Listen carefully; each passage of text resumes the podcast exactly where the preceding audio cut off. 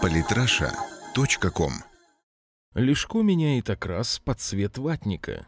Юра Сумы.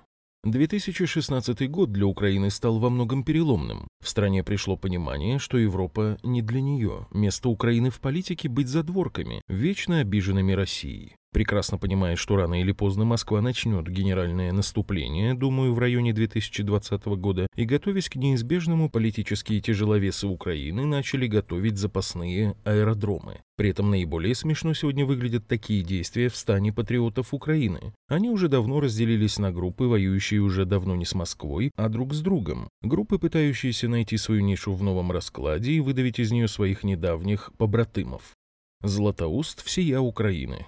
Политическое лето 2016-го в общем и целом было спокойным, и на этом фоне резко выделялся ряд сенсационных, на мой взгляд, заявлений лидера РПЛ Олега Лешко и его ближайших соратников. Вот пара наиболее ярких. 10 августа в интервью одному из украинских СМИ Олег Лешко заявил, «Я все больше и больше склоняюсь к мысли, что Украине нужно отказаться от требования членства в НАТО. 21 августа в блоге на сайте «Обозреватель» Лешко написал Главной долгосрочной тенденцией современности становится окончание либеральной глобализации, мировому тренду, который определял развитие цивилизации в последние 25-30 лет после краха коммунизма и окончания холодной войны.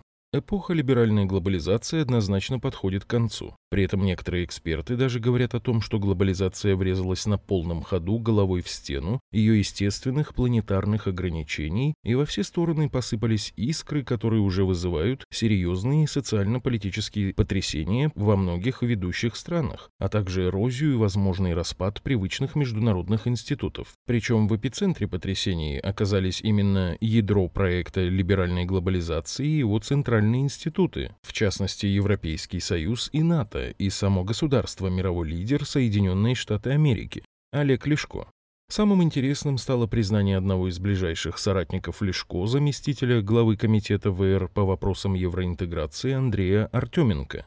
Ассоциация Украины с ЕС достигла полного провала. Можно я 600 страниц этого договора об ассоциации переведу одним русским словом? Это профанация. Все страны, которые входили в Советский Союз, должны быть нашими ближайшими торговыми партнерами. Там ничего не нужно выдумывать, там велосипед уже изобретен. Они точно знают нашу продукцию, они точно понимают, что с ней нужно делать. Это уже не просто зрада, это нечто большее. Если отбросить персоналии, то сказанное Лешко его соратниками почти слово в слово повторяют части тезисов главного агрессора и злого гения всей майданной Украины Владимира Путина. Почему же так произошло? От боевого рга до простого популиста. После победы Майдана его главные внутренние организаторы и спонсоры, украинские олигархи, начали срочно готовить легализацию переворота. Осенью 2014 года состоялись досрочные парламентские выборы. Для этого в срочном порядке были созданы новые или реанимированы старые политические проекты. Одним из наиболее ярких проектов того периода, безусловно, была радикальная партия Олега Лешко. Папой и генеральным спонсором партии на тот момент был бывший глава администрации президента Януковича и душа заговора против него Сергей Левочкин. Именно ему принадлежала идея создания этой силы. Наряду с политической партией были созданы и силовые подразделения, например, печально известный батальон Айдар. Да и Азов с Шахтерском тоже в какой-то мере детище Левочкина-Лешко. Идя туда добровольцами, патриоты понятия не имели, что на самом деле решают совершенно иные задачи. А вот крестный отец проекта задачу понимал абсолютно правильно. Надо было как можно быстрее захватить контроль над подконтрольной Украине территорией Луганской области, ну и заодно Ренату Ахметову немного помочь. Идиллия продолжалась недолго. Проблема состояла в том, что в виды на эту территорию имел и другой ярый патриот Украины, Игорь Коломойский, причем не безосновательно. Он тоже вкладывал деньги в Азов и Шахтерск, укреплял их состав своими кадрами, но инвестиции все не отбивались. Конфликт был неизбежен. Мочить врага в сортире.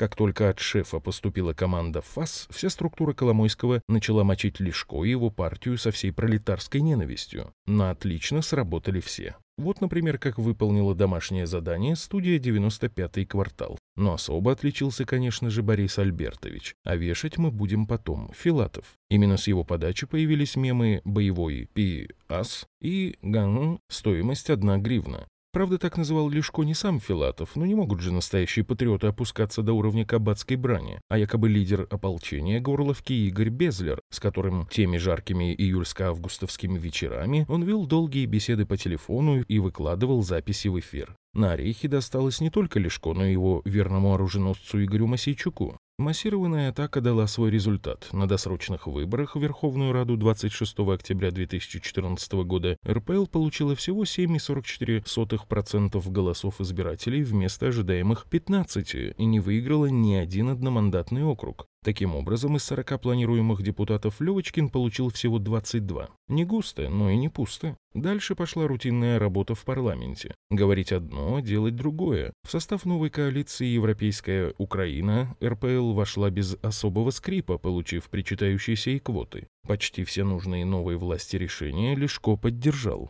Хотя, не вылезая из Шустер Live, говорил совершенно иное. Новый 2015 год у президента Порошенко явно не заладился, особенно после перемог у ДАПа и под Дебальцево. Всегда остро чувствовавший ситуацию Коломойский решил, что надо пробовать отщипнуть у пошатнувшегося первого немного власти. Как мы помним, первая черная кошка пробежала между ними еще летом 2014 -го. но тогда оба решили благоразумный конфликт не раздувать. Но однажды Игоря Валерьевича договоренность перестала устраивать. А раз так, то по давней украинской традиции надо готовиться к битве по всем фронтам. Одним из полей предстоящей битвы был, безусловно, контроль над коалицией, а значит и над кабинетом министров. Друг Сеня и его Народный фронт были не до конца проверенными союзниками, скорее ситуативными. Вывод своих людей из фракции БПП проблему тоже не решал. Нужен был кардинальный прорыв, и он был сделан. Врага можно просто купить. Кто, когда и как провел переговоры и перекупил РПЛ у Левочкина, мы узнаем, наверное, не скоро. Однако факт остается фактом. Уже на следующий день, после почти добровольной отставки Коломойского 28 марта 2015 года, на спешно собранном по этому поводу Майдане в режиме видеообращения в поддержку Бени выступил сам Олег Валерьевич. Это была формальная присяга новому сюзерену, и тут же практически сразу же изменил риторику и левая рука Бени Борис Филатов. Для народа была придумана красивая легенда о том, что, заботясь о благе Родины, один из депутатов РПЛ выступил с предложением помирить Лешко и Филатова. Лешко оказался удивительно красноречив, а Боря поразительно отходчив. Даже перестал обзывать Олега Валерьевича всякими ругательными словами. Теперь он называет его почти ласково, популистом. История трогательная, без слез вспоминать не могу. Лирика-лирика, это небольшое во всех смыслах приобретение позволило Коломойскому более спокойно чувствовать себя в преддверии осени 2015-го. РПЛ стала политической торпедой, которой Коломойский решил торпедировать своего главного политического противника. Уже 2 сентября 2015 года Лешко сделал заявление о выходе из коалиции. Это была первая капля задуманной Коломойским грозы. Предстояли досрочные местные выборы. Они должны были стать громом. Имея такой тыл и получив деньги, Лешко срочно принялся выстраивать мощную партийную вертикаль в надежде перехватить голоса и влияние главной косы всея Украины Юлии Тимошенко. Казалось, все идет по плану. Однако результаты выборов оказались шоком для команды Лешко и спонсора. В целом по стране они получили всего лишь 5,6% голосов избирателей, проиграв даже в традиционной вотчине Лешко Чернигове ватному проекту БПП партии «Наш край». Особенно провальными результаты выборов оказались в крупных городах, избиратели которых просто разочаровались в Лешко и его риторике. РПЛ не получила ни одного своего мэра в сколь-нибудь значимом городе. И это дало свои результаты. Имея результат своего пула в 20%, Коломойский мог договариваться с Порошенко только как младший партнер. Так и получилось в декабре 2015 года. Порошенко и Коломойский договорились и все поделили, а Олег Валерьевич пролетел мимо основной кассы. Единственным светлым пятном для Лешко стало принятие бюджета 2016, за голосование по которому ему кинули кость размером в 200 миллионов гривен на распил. Для такого амбициозного человека его своры это были сущие копейки, но он, по мнению шефа, и на них не наработал. Феерическая зрада или поиск нового имиджа.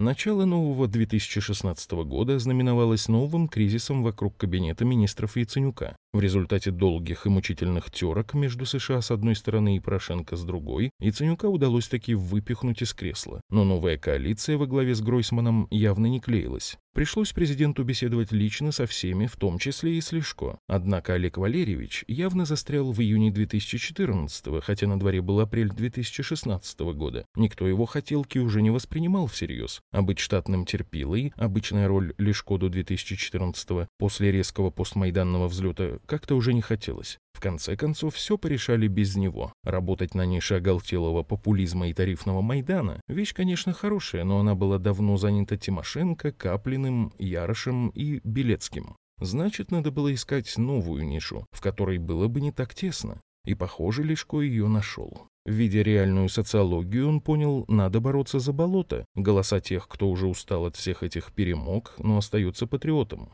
А для этого проекту Лешко пришлось поватнеть. Иначе никак. Именно этой логикой вызваны все последние странные заявления Олега Лешко и его бывших боевых, а теперь таких почти ватных побратымов. До этого Лешко додумался, конечно, не сам. Ему кто-то помог. Этот кто-то давно привык играть в четыре руки. Игорю Коломойскому такие кульбиты совершать не впервой. Недаром про него канал Интер даже фильм снял. «Хамелеон» называется. Мир вокруг Украины за два последних года сильно изменился. Изменились и силы сторон. Россия переходит от обороны к наступлению и готовит силы, чтобы вернуть Киев под политический контроль, который она потеряла 25 лет назад. Ситуация середины 2016 года заставляет сбрасывать потихоньку старую шкуру и готовить новую, а потом попытаться продать ее Москве. И для такого дела можно пожертвовать такой старой политической фигурой многоразового употребления, как Олег Лешко. А вдруг получится? Предательство – это вопрос даты. Вовремя предать – это значит предвидеть. Шарль Марис де Толеран, Перегор. Слова политика, пережившего режимы директории Наполеона и реставрацию. Мастера политического переобувания. Подписывайтесь на наш канал в Телеграм. Самые интересные статьи о политике и не только. Читайте и слушайте каждый день на сайте polytrasha.com.